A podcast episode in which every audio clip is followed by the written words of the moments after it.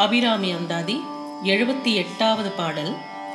முந்திய பாட்டில் செப்புவரே என்று முடிந்ததால் இப்பாட்டில் செப்பும் என்று தொடங்கி அந்தாதியாக்கினார் இனி பாடலை பார்ப்போம். சேப்பும் கனக கலசமும் போலும் திருமுலை மேல் அப்பும் களவ அபிராமவல்லி அணி குழையும் விழியின் கொழும் கடையும் தோப்பும் நிலவும் எழுதி வைத்தேன் என் துணை விழிக்கே.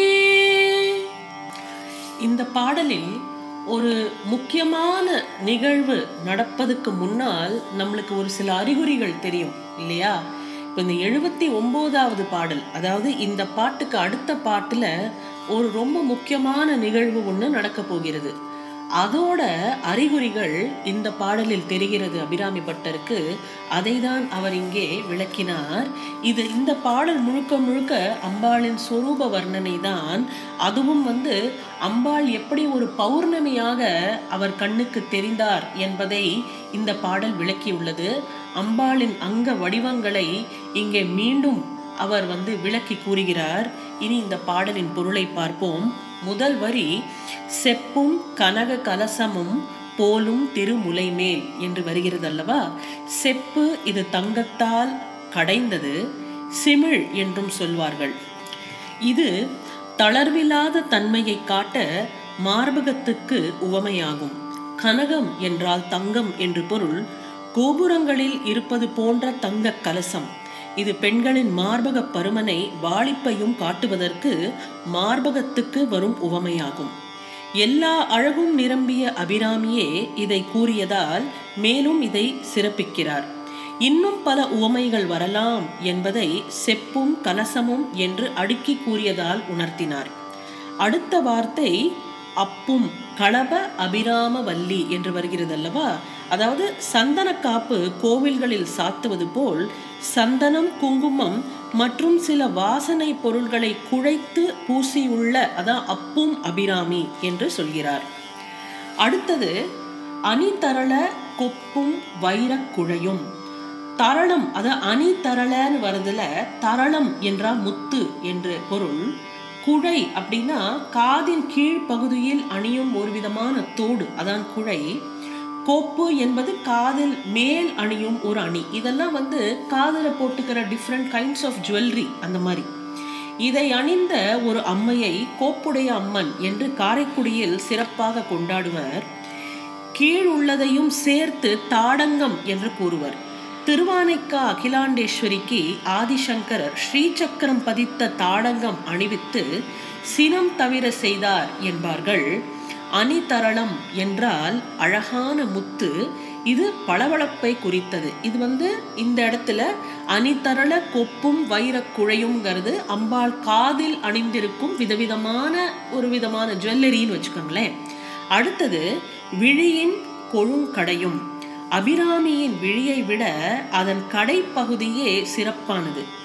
அபிராமி கடைக்கண்களே என்று அறுபத்தி ஒன்பதாவது பாட்டில் வந்தது அல்லவா? அதை போலவே பொதுவாக நாணம் அச்சம் காரணமாக பெண்கள் கீழ்கண்ணாலும் கடைக்கண்ணாலும் நோக்குவது அழகு மிகுதியும் உடையது. ஆகவே கொழும் கடையும் என்று சிறப்பித்தார். முகத்தின் அழகை வெளிக்காட்டுவதும் மனதின் நினைவை வெளிக்காட்டுவதும் கடை கண்களே ஆகையால் அவைகளை சிறப்பிக்கிறார். அடுத்தது துப்பும் நிலவும் எழுதி வைத்தேன். துப்பு அப்படின்னா பவழம் என்று பொருள். உதடுகளின் சிவப்பு அழகை பவழம் என்பது குறித்தது.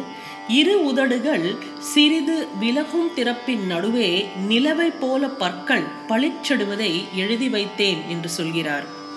இசைவு கருத்தை மகிழ்ச்சியை தெரிவிப்பது சிரிப்பே. அதனால் பவழம் நிலவு என்று சிறப்பித்தார். அக மார்பகம் கடைக்கண் பார்வை சிரிப்பு என்று மூன்றுமே மனதிற்கு மகிழ்ச்சி தரும் அழகு உறுப்புகளே ஆகும். அடுத்தது என் துணை விழிக்கே. இரட்டையானவற்றை துணை என்று சொல்லால் கூறுவது தமிழ் மரபு. இது என் இரு விழிகளிலும் மேல் கூறிய அழகுகளை நான் எழுதி வைத்தேன். இந்த அம்பாளை பற்றி வர்ணிச்ச எல்லா அழகையும் என் இரு விழிகளில் நான் எழுதி வைத்துள்ளேன். மனதில்தான் எழுத முடியும் கண்ணில் ஒருவரால் எழுத முடியாது. ஆனால் மனதில் உள்ள ஒரு ரம்யமான காட்சியோ சிறப்பானதையோ என் கண்ணிலேயே நிற்கிறது என்று நாம் சொல்வோம் அல்லவா? என் கண்ணிலேயே நிற்கிறது அதுன்னு. அதாவது அப்படி மனதில் எழுதி எப்போதும் விழிகளில் அவை தெரிவதாக கூறுகிறார். இப்பாடலில் சிரிப்பை நிலவாக கண்டதாய் கூறுவதால் இப்பாடலே பௌர்ணமியை அபிராமி வர செய்ததாக கூறுவர். ஒரு தை அம்மாவாசை அன்று அந்த அரசன் போய் கேட்டான் இன்னைக்கு அம்மாவாசையா பௌர்ணமியா? என்று. அபிராமி பட்டரு தியானத்தில் இருந்தார். அபிராமியின் முகம் அவர் முன்னாடி அவர் மனசுல தியானிச்சு கொண்டிருக்கும் போது இன்னைக்கு அம்மாவாசையா பௌர்ணமியான்னு கேட்கும்போது அவர் பௌர்ணமி என்று சொல்லிவிட்டார். இதுதானே அபிராமி அந்தாதியின் வரலாறு? அபிராமி அந்தாதி உருவான வரலாறு கதை இல்லவா இது? அதுதான் அப்ப அந்த அம்மாவாசை பௌர்ணமியாக மாறின இடம் அந்த பாடல் இது. ஏன்னா இந்த அபிராமி அந்தாதி அவர் கம்போஸ் பண்ணிட்டே வர இது வந்து நம்ம எழுபத்தி எட்டாவது பாடல்ல அந்த அம்மாவாசை அவருக்கு பௌர்ணமியாக தெரிய ஆரம்பித்தது. முதல்ல பட்டருக்கு அது பௌர்ணமியாக தெரிகிறது. அப்புறம் உலகத்துக்கு அவள் பௌர்ணமியாக மாற்றி காட்டுவது அடுத்த அடுத்த வரும் பாடல் எழுபத்தி ஒன்பதாவது பாடல். அதுக்கு முன்பு இந்த எழுபத்தி எட்டாவது பாடலை இன்னும் ஒரு முறை சிந்திப்போம்.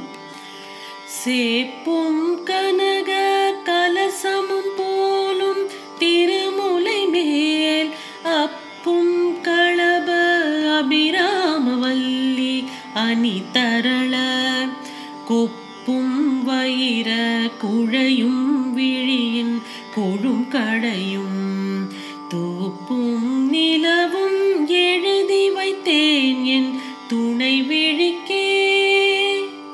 அபிராமி அந்தாதியின் எழுபத்தி ஒன்பதாவது பாடலுடன் உங்களை நாளை சந்திக்கின்றேன்.